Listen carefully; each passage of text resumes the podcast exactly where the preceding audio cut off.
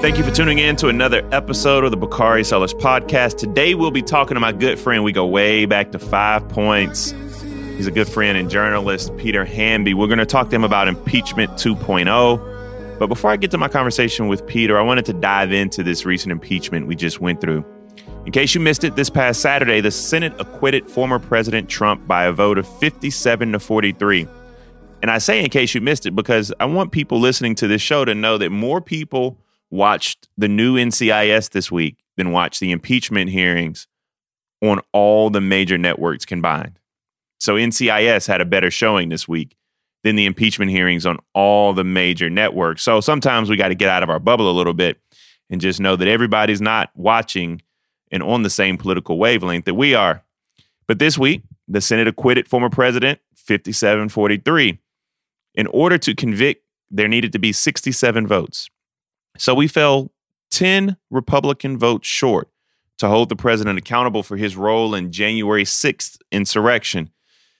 This is all despite overwhelming evidence showing the president's role in inciting the insurrection and a phenomenal job from the House impeachment managers.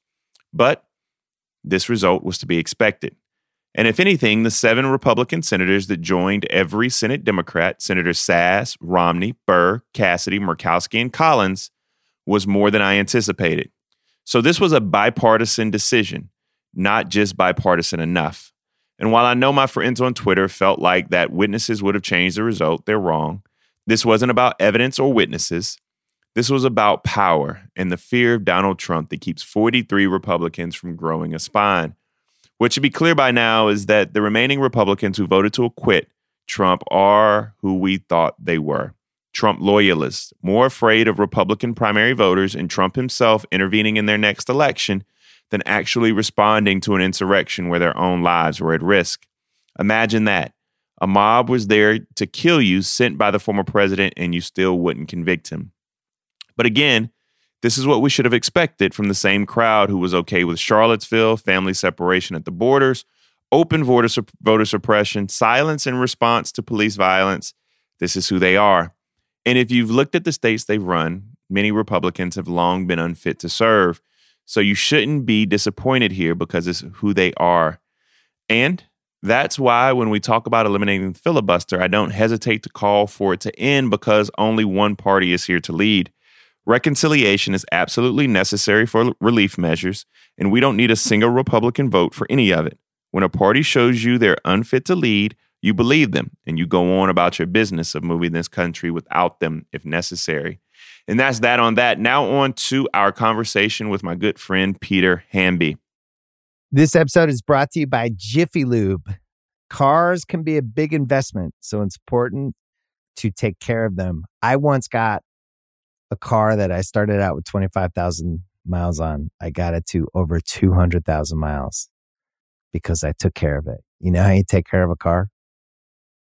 You take care of the maintenance, the oil, the brakes, all that stuff. And if you don't, you can have a car just completely fall apart.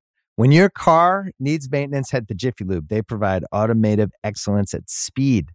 Get your oil change, brakes checked, tons of other multi care services. It's all done by expertly trained technicians who actually care about taking care of you and your car. Jiffy Lube, car more. To find coupons and start an instant online estimate, visit jiffylube.com. This episode is brought to you by Cars.com. When you add your car to your garage on Cars.com, you'll unlock access to real time insights into how much your car is worth. Plus, view its historical and projected value to decide when to sell.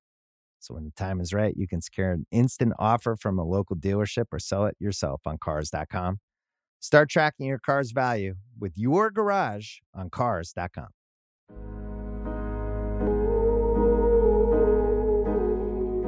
Well, welcome to the Bakari Sellers Podcast. I have my good friend with me today, Peter Hamby. What's going on, Peter? How are you? I'm good, Bakari. How's the East Coast? The East Coast is lovely. The East Coast is the best coast. You know, me, many people don't know this, but Peter and I go way back to Five Points in 2007, 2008, when we were having a lot of fun. Uh, and Peter was a CNN embed. So we've known each other for now 13, 14 years, man. That's true. That's true. And you only got mad at me one time over a story. That's that's that is approximately uh, 14 times less than, than I've gotten mad at J Mark over a story. So there there we go. We start each of our conversations with our guests walking us through the arc of your career. And you started your career at CNN, a traditional outlet, but you now run the news shop for Snapchat, a non-traditional news outlet. Talk about the shift from the traditional establishment news to a newer outlet like Snapchat and how the landscape is for uh, where people get their news is now shifting. Yeah, I mean the the bigger picture is that you know, as a former CNN employee or current CNN employee, but the average viewer of CNN is like 60 years old, and that's true with MSNBC, Fox. Like TV news uh, has an essential place in our in our democracy, but most of the people watching my political show on Snapchat, Good Luck America, uh, are under the age of 25. Um, and millions of them are watching it. Uh, but it's a different ecosystem than the one that we're used to in, in DC and New York, where, you know, traditional news outlets, um, TV news outlets sort of dominate the conversation.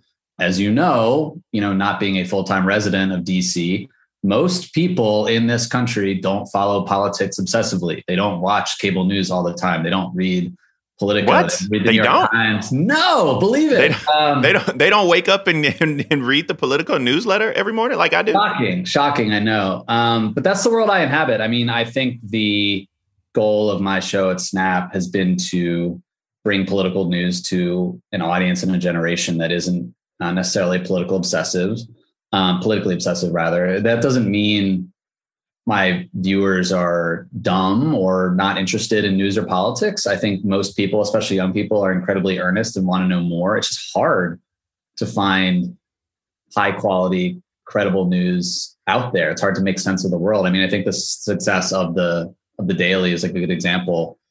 We've been doing that same model for four or five years now where here's one thing you need to know today and like let's explain it. Um, and then we do that on snap. And but let, us talk about yeah. snap real quick because i didn't even know snapchat had news until you went there.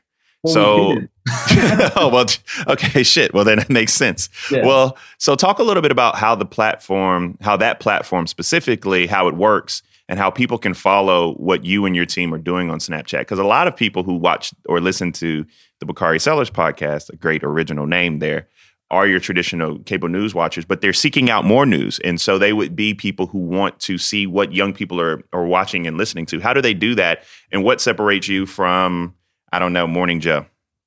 Man, a lot. Uh, you know, I think I think the the Bakari Sellers podcast is an example. Like if you think about cable news and network television, look at the ads that you see. Like it's mostly pharmaceutical ads geared toward people. I think the podcast universe is mostly people in our demo, like people in their 30s, 40s, maybe 50s, who maybe don't have cable, but they like spend a lot of time listening to podcasts. And then my audience is more Gen Z, teenagers, college students. Um, so, you know, on Snapchat, we have a section called Discover. And uh, for people listening who don't use Snapchat, you might think of it as the place where you put you know funny filters on your faces or your dog's face or your kid's face. And certainly that's a huge part of our product and what makes it fun. Um, you know it's a place where people talk to their friends and family.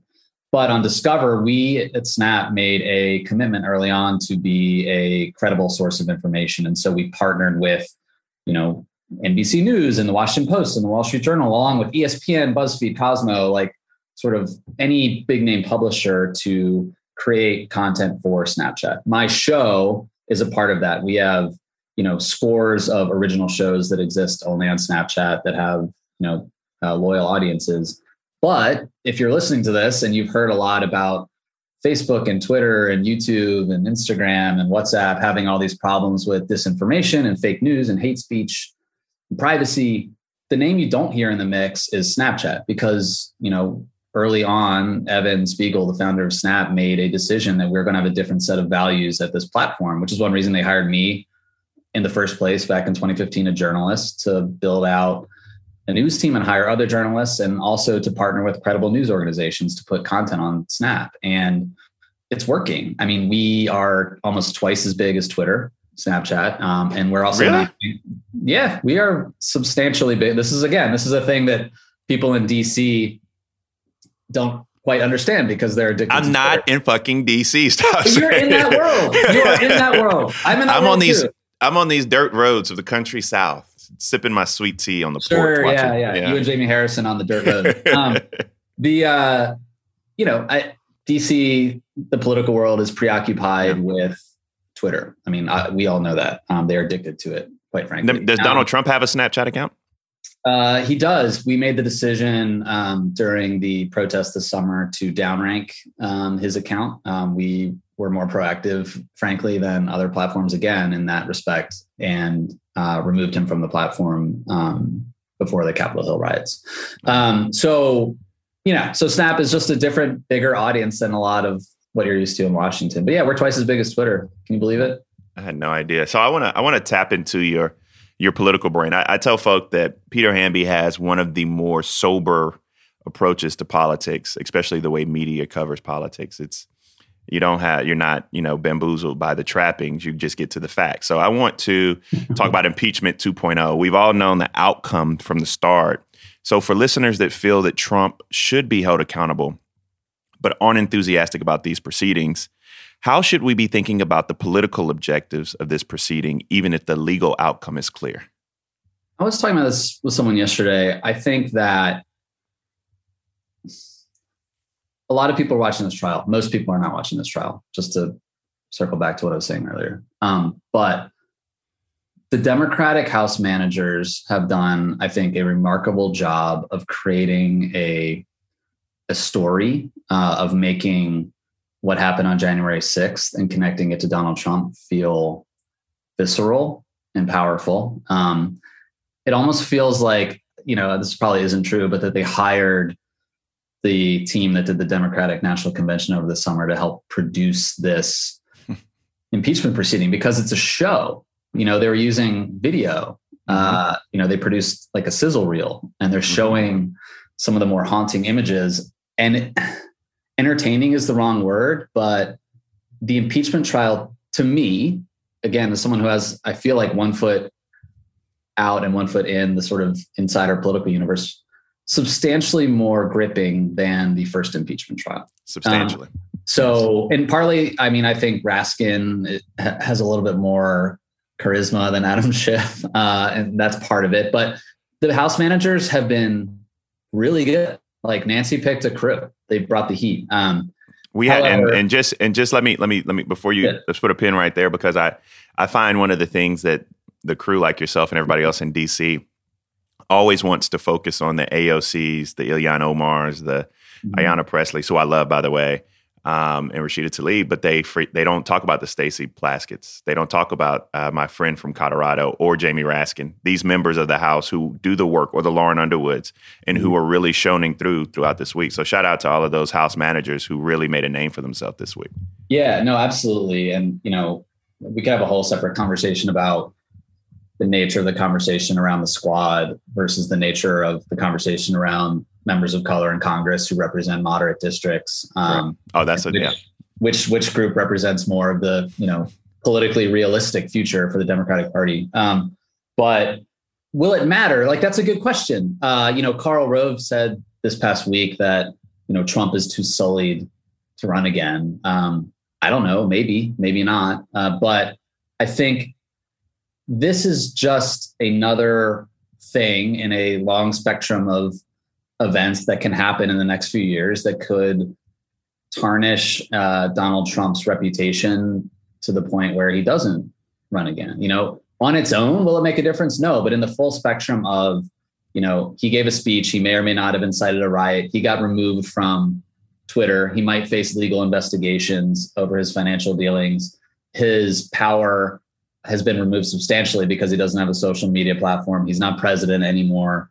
The media will move on to shinier, freakier things like Marjorie Taylor Greene. Um, freakier being a double entendre. Yeah, Uh, a- somebody for somebody who's you know a little bit more sober. You are reading the Daily Mail of all. things.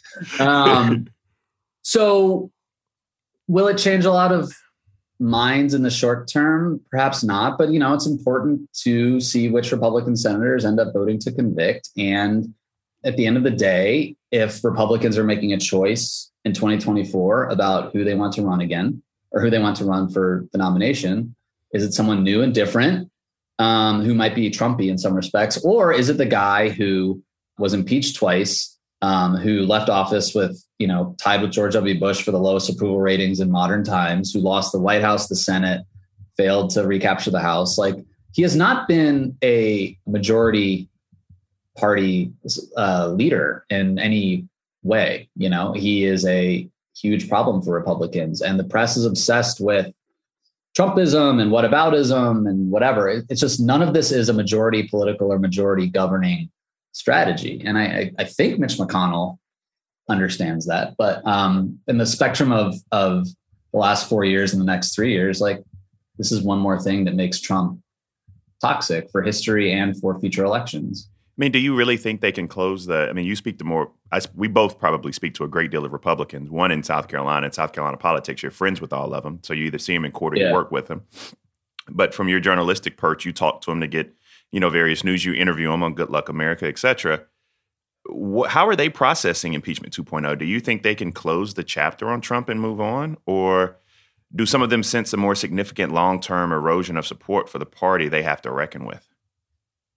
I mean, I'd love to hear what you have to say about this because you probably see them at Starbucks, uh, you know, on Main and Gervais more than I do. But, um, when I order my my my grande uh, almond milk mocha latte frappuccino or something, whatever that shit. I thought you're healthy now. You're eating all all this sugar and carbs. You're Starbucks. No, I'm actually really healthy now, man. I, I haven't had a drink since December 31st. Peter, raise your hand if you can say that.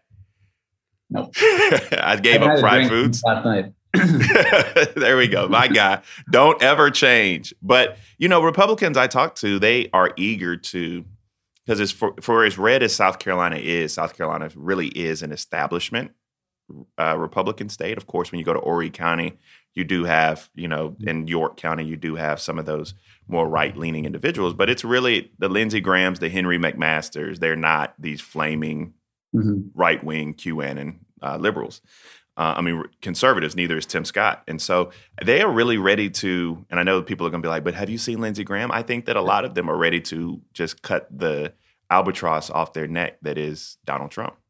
Yeah. And L- Lindsey's a good example. I want to go deeper on that. But I think the, again, people will not like me saying this probably who are listening to this podcast, but like the, the legal strategy, the defense strategy, the PR strategy around this impeachment trial for Republicans makes it very convenient for them to um, simultaneously acquit, but also say, um, because their theory of the case is you can't impeach a former president. Um, I think what he did was wrong. I don't like Donald Trump. I want to move on, but I didn't think this was constitutional. Like it allows them to just have it both ways. And I do think that, you know, Lindsey would prefer to not have to talk about Donald Trump for a while, but his antenna, as you know, is always geared toward at least when there's an election around. Like, Re-election. Lindsey, Lindsey is Lindsey. Yeah, he morphs into whatever you need him to be at that particular time. It's, exactly. It's yeah, I mean, back in he was elected in 08, I think, or no, he was elected in 04. Oh, four. he was elected. Yeah, 04. Yeah, and then yeah, he would go, he would do his Maverick thing on, you know, immigration or whatever for a few years. And then when the primary came around, he would circle back and be more conservative. Like, and so he's absolutely more of an establishment minded guy who would, you know, in it, if you were alone with him and some pals at a bar drinking at night, like he would talk vast amounts of shit about Donald Trump and how vast, vast. Um, no, but he, but clearly he doesn't do that publicly uh, anymore. Um, but yeah, I mean, like the the interesting path forward is illuminated by like Nikki Haley versus um, Lindsey Graham, right? Like Nikki gave that interview, former governor to Tim Alberta, yeah, and she was putting distance between herself and Trump, which felt like the third or fourth time she has like run toward Trump and then run away from Trump, and maybe she's maybe she's has a good strategy in mind. I mean, like she has, you know, trusted her gut at times and may, and that it's helped her politically. But um, the base still isn't running away from Donald Trump. Um, and so it's just interesting that Lindsey Graham is currently more aligned, I feel like, with Republican base voters than Nikki Haley is. But one of those two wants to run for president. It's not Lindsey Graham. Uh, it's Nikki. So I think she's like, like a lot of Republicans, unsure of the path forward. Like how much distance do we put between? And I think that she realizes that she can't be in that Trump lane. That Trump lane's not built for her. I think she yeah. realizes that that Tom Cotton and Matt Gaetz and Donald Trump himself or whomever probably fill that lane a lot better than she does. Yeah, there's going to be absolutely some more like hair on fire, mouth breathing, like Republican person in that lane. And like, and then she's not going to be full uh, she can't be full Ben Sasse or whoever tries to be like never Trumpy if that person even tries or bothers to run because she did work. Because she can't, but she can't be Larry Hogan. Is who you're talking about? Yeah, exactly. Or, I mean, she worked. She signed up to work for Donald Trump and is on the record repeatedly defending him. So, you know, as much as I think Donald Trump, again, in part because he doesn't have Twitter, and I think that's an underrated part of this, will fade from the. Oh, that brings me. That brings me to Let's talk about your most recent Vanity Fair piece where you make the case that a Twitter and Facebook less Donald Trump will fade away like Sarah Palin did. Unpack that for me. uh, yeah, I wrote a piece for Vanity Fair this week making the case that because Trump has been essentially deplatformed, um, he's much more dependent on the media, traditional media, to give him oxygen. We forget that Trump had Twitter for like 13, 14 years. Like he was like he, calling into cable news based off of his tweets back in like 2007, 8, 9, 10. Um, and as someone who covered Sarah Palin very closely from the minute she was picked in Dayton, Ohio as McCain's running mate for three more years, really, until the Iowa State Fair in 2011 when she was threatening to run for president in 2012 she was the center of the political universe for several years. Like she created Nikki Haley, let's not forget. But yeah. for her rally in the South Carolina state capitol, where she took Nikki from running fourth to first, people forget that. Not people in South Carolina don't, but people around the world do. That there would be no Nikki Haley today. In 20, again, remember, Sarah Palin was thrust onto the global stage in the fall of 2008 in the summer of 2010, she was going around making endorsements in Republican primaries, and Trump will probably do this in, in a year and a half, winning primaries for Republicans. She was the uh, de facto leader of the Tea Party. She had enormous sway with the grassroots. And I looked it up the other day when I was writing this. In late May 2010, the South Carolina gubernatorial primary was June like 12th or something. Yeah, like it's always second, second Tuesday in June. Yeah. Like in fourth place behind like Henry McMaster, Gresham Barrett, and our boy Andre, Andre Bauer. Bauer. Andre Bauer, my buddy. That's my buddy. Yeah. And Nikki came in and, or sorry, Sarah Palin came in. She made an endorsement, I think, ahead of time on Twitter or Facebook, whatever, did a rally. Our mutual friend, Rob Godfrey, who worked for McMaster at the time, gave me a blind quote for CNN, calling it a earned media blowtorch. And within two weeks, Haley went from being like back to like the governor of South Carolina, future star of the Republican Party. And Palin did that across the board. And then that's on top of having a contract with Fox News, being obsessed over by not just the cable networks, but also like Entertainment Tonight and the Christian Broadcasting Network and Access Hollywood and People Magazine. Like she was the proto Trump in the fact that she married not grievance politics with white culture and celebrity. And no one had done that before Sarah Palin. Um, and it became a media obsession. And because of the parallels with Donald Trump, it's useful to look at the post presidency for Donald Trump, and especially again without Twitter, and think about it the same way. Like Trump is going to occupy a large part of our mind for the next few years. But you know, he also might not in a few years. Uh, he might just fade as attention moves to other things. I mean, I'm, I'm just going to say that Marjorie Taylor Greene disagrees with you.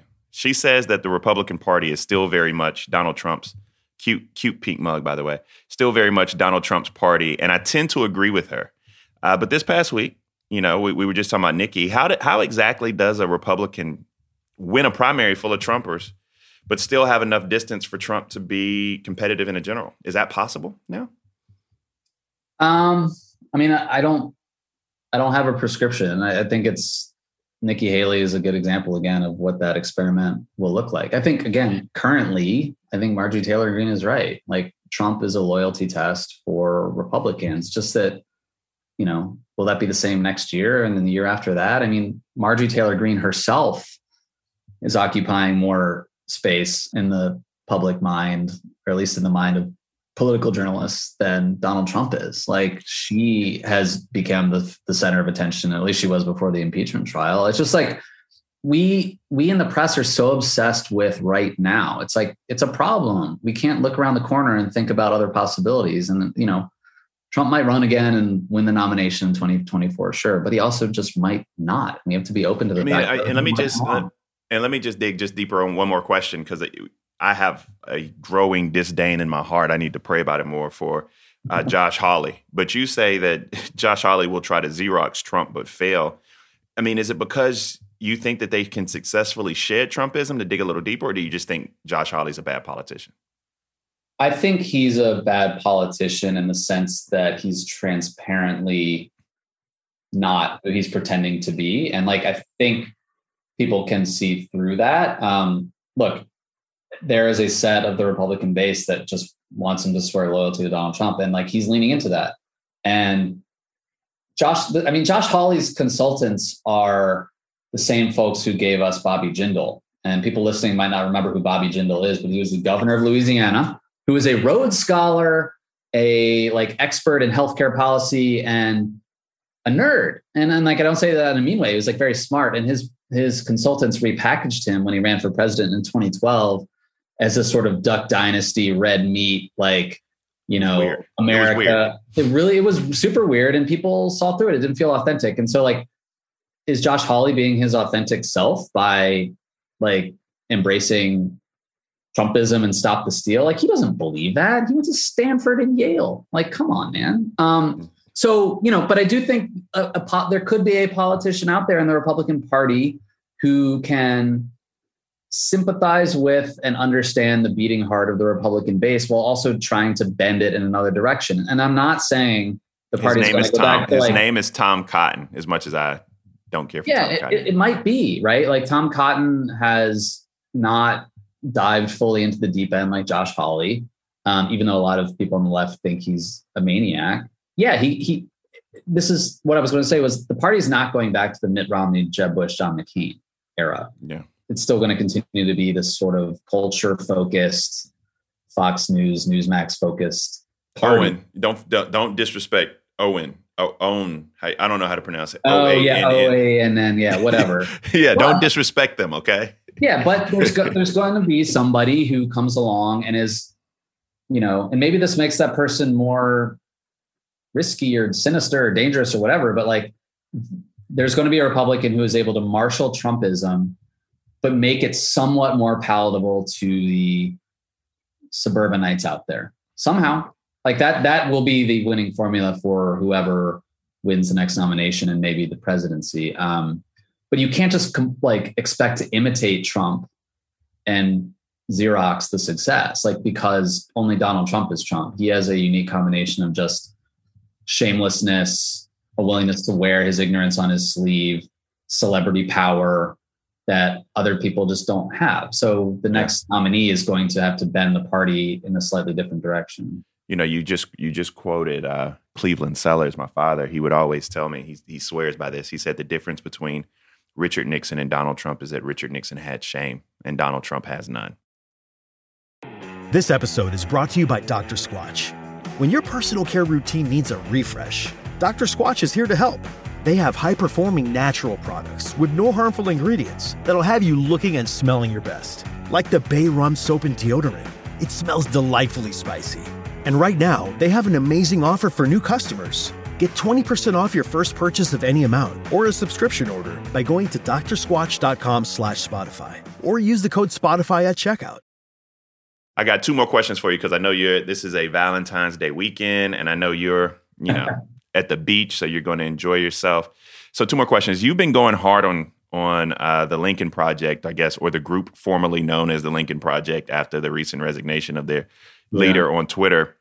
What role, if any, do they play post Trump? And even from a larger perspective, do the never Trump Republicans and Republican leaning independents just stick with Democrats in 2022? I mean, you talked about not being able to see the future. I'm asking you about the future as a journalist. What do you see happening? Well, one, I don't think the Lincoln Project, which continued operating even after the election, really defined what their mission is or was supposed to be after the election. Um, and my complaints with the Lincoln Project aren't necessarily about what a lot of people might expect. Like they, and Bill Maher asked Steve Schmidt about this last night on HBO. Like, you guys made a lot of money on this from people who loved your web videos and hate Donald Trump. Um, and to be specific, I want to say they made eighty-seven million dollars, or and yes, I, th- I, think fifty of it, fifty-five of it went to um, consultant groups that were associated with founders or board members. Yes, exactly. And you know, in the course of the revelations about John Weaver, one of their consultants who was fired for you know sending creepy and predatory text messages to young men you know, it was real that he also had a long history of financial problems. And, you know, this, the Lincoln Project was a ticket to pay off debts for a lot of people and make some money. And Steve Schmidt, you see him on MSNBC every night. He's coming to you live from his open concept kitchen in Park City. Uh, you know, that guy has a lot of money. Remember, he also tried to get Howard Schultz to run for president for all you resistance liberals who love Steve Schmidt. Anyway. And, and they also apparently weren't as close to John McCain as they tried to let on to anyone who would listen. Yeah, I, I, have to go back and look this up, but I believe Schmidt was not invited to McCain's funeral in part because Meghan said Meghan said Schmidt nor Weaver were invited to McCain's funeral, and to and he would not spit on them if they were on fire. Is a quote from Meghan McCain. I believe that. I mean, as someone again who covered Palin, Steve Schmidt helped select Sarah Palin, and when Palin went haywire, Steve Schmidt went on background to reporters trying to escape blame for it. Um, Steve Schmidt gave Sarah Palin literally the talking points about Obama that he pals around with terrorists, which opened a very dark seam in our politics. Um, so it's remarkable that he's celebrated as a resistance hero on MSNBC now. But the point, at the larger point that needs to be made about the Lincoln Project that's not being talked about is a variety of Democratic groups ran experiments in the fall, summer and fall of 2020, including Priorities USA and some others. And the Biden campaign eventually adopted this kind of testing where they measured whether certain television ads actually motivated or persuaded voters. Did X TV ad or digital ad change a voter's mind? Oh, yeah. yeah. The kinds of ads that the Lincoln Project ran, these slash and burn ads that made fun of Donald Trump, that mocked him, mocked his family, made fun of his weight, even just showed his face, those ads were shown to cause backlash among voters. So if you are a liberal predisposed to hating Donald Trump, you love those ads and you gave money to Lincoln Project. But if you were either an on the fence Republican voter or a persuadable voter, like those ads made you like run back into your corner because they didn't offer a message. It was just pure negativity. And the voters that Democrats need, as you know, are or low information voters, voters of color, people who don't follow politics very closely. The ads that end up working in the campaign, according to these experiments, and I wrote about this for Vanity Fair if anyone wants to Google it, were ads that were just like boring to political insiders, but ads about healthcare and education and you know the sort of simple, pragmatic kitchen table issues that you know that might seem even transactional, but like motivate voters. So there are questions as to whether the Lincoln Project not only pocketed millions of dollars, but did their ads actually work? Or did their ads I mean, they worked on Twitter. They they worked on Twitter, Peter, and right. that's all that matters. You forget. Twitter, Twitter is all that matters. Let me ask the last question before I let you go, because I'm I'm pretty sure for for those who don't know Peter Hamby, he is a he is someone who probably will be making his own chocolates for Valentine's Day and blowing up his own balloons. So I, I want to be able to let him go so that he can he can do that. He he is a romantic type. There's a recent Ezra Klein piece in the New York Times that we're both fans of that talks about California and liberalism, mm-hmm. particularly how woke politics has become a parody of itself. Talk about what you and folks like Ezra Klein mean when you talk about the politics as, quote, aesthetic, and what the risk is for the left in going too far on symbolism like renaming schools and painting Black Lives Matter on streets, which I'm not really a fan of, and not far enough on kitchen table issues like you just mentioned, like affordable housing and rooting out white supremacy in police departments. And what the hell is going on in San Francisco? Like, they just, I mean, I, this is as somebody who has never voted for a Republican or in a Republican primary, who is a progressive liberal like myself, and even in South Carolina, what the hell are they doing in San Francisco? I I cannot explain that. And the mayor of San Francisco, London Breed. I love um, London. Shout out. She's coming on the show, but it's not her. It's the school board. I know. That's like, what I'm saying. Like she's she is a progressive person of color who thinks that renaming the schools to get rid of the names like Lincoln or Francis Scott Key is a huge waste of time and a distraction because there are bigger fucking issues right now. like it can't go to school. Can we put that um, on a t-shirt? That should be the name how about this, Bill? Uh, Bill Simmons, me and Peter, we got to work out our contracts with our respective people, but we want to do a podcast called "There Are Bigger Fucking Issues." That yeah. should be the name of our podcast. Dude, that's like this is one reason that you have always been such a good source and and pal to me over the years because you grew up in Denmark. You come out of the civil rights movement before social media, like it can't be stressed enough that durable political movements can be built online, but they happen with real world organizing, with real world contacts and conversation. And Black leaders know that better than anybody. Um, Eitan Hersh uh, is a political scientist at Tufts who wrote a great, one of my favorite pieces of the 2020 election called Hmm. political hobbyism is is ruining politics and his point was sort of what we're talking about if you are a very online white person or not maybe non-white person and you spend a lot of your time posting on instagram uh, and twitter about politics and this is true for younger people especially you start to think that like that's what politics is. And the ezra klein piece was interesting because he talked about the contrast of politics as aesthetic which in my mind is you're either like a you know a white socialist bro in brooklyn who likes to post on the internet or you just like go on instagram and like you know post a lot about rbg uh, versus politics as a program which is what i think the biden administration really believes in because biden is such an old school guy that politics is about governing and deals and getting incremental progress done. And you know i you know virtue signaling white liberals are very loud on the internet, but to the Biden campaign and now administration's credit, they realize that their base voters are khaki wearing suburbanites and outside of Charlotte and, you know, black folks in the Pee Dee. Uh, yep. And um, that is really where like politics is. It's not on Twitter, it's not on social media. And I just think it's really, really important to keep that as your north star if you get into politics that what's online is you know twitter is in real life became a, a, a, saying during the campaign and i've been saying that since like 2012 but you have um, but snapchat is real life let's not let's never forget that uh, it's, it's real life in the sense that i will say this being almost twice as big as Twitter. We are in the pockets of many more. You said you said you said country. that four. You said that four times. I just it has to be stressed, my friend. Um, anyway, so yeah, we we agree that um, we do. You know, a lot of online stuff is a distraction. Well, Peter Hamby, happy Valentine's Day weekend to you and yours. Uh, thank you so much for coming on the Bakari Sellers podcast. Thank you for being a friend now for over a decade. We, as soon as the Rona lets us be great, man, we gotta, we gotta come on over here and party again and, and hang out together. I look forward to that. I can't wait to go to five points with you.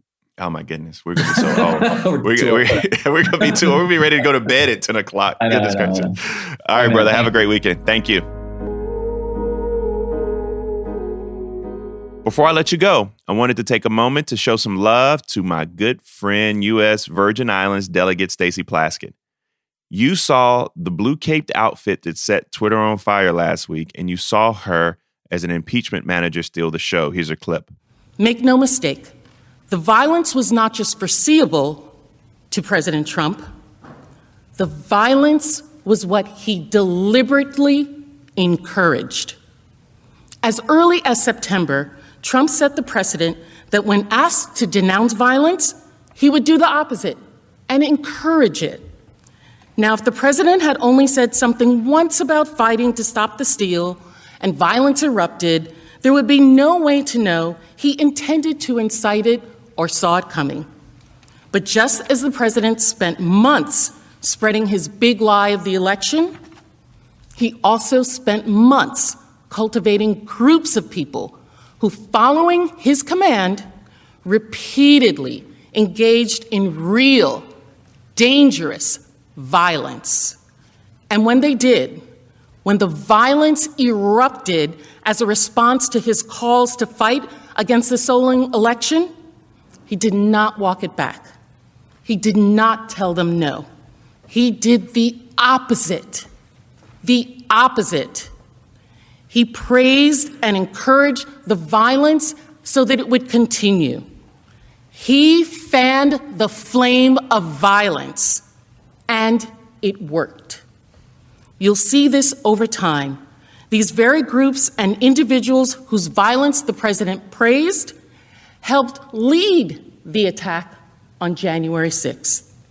And that's how we know clearly that President Trump deliberately incited this, and how we know he saw it coming.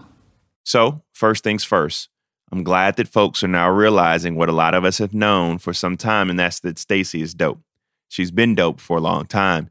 But more importantly, I want to draw your attention to the title before her name, and that's delegate. She's a delegate from the U.S. Virgin Islands, not a full representative in the House of Representatives. What that means is, in all her dopeness, Delegate Plaskett can propose legislation in Congress, but she can't actually vote on it if it comes to the floor. She does have a voting committee, which is important, but she represents a territory in the U.S. Virgin Islands where its residents pay federal taxes, but she has no floor vote in ultimately determining where those resources go. So it's essentially a colony, but in the United States.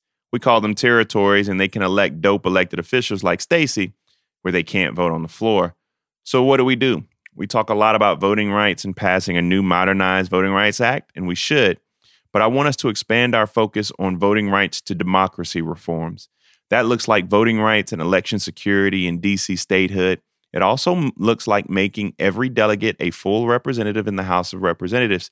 If you pay federal taxes, then the person you elect to send to Washington should have a final vote on where those dollars go.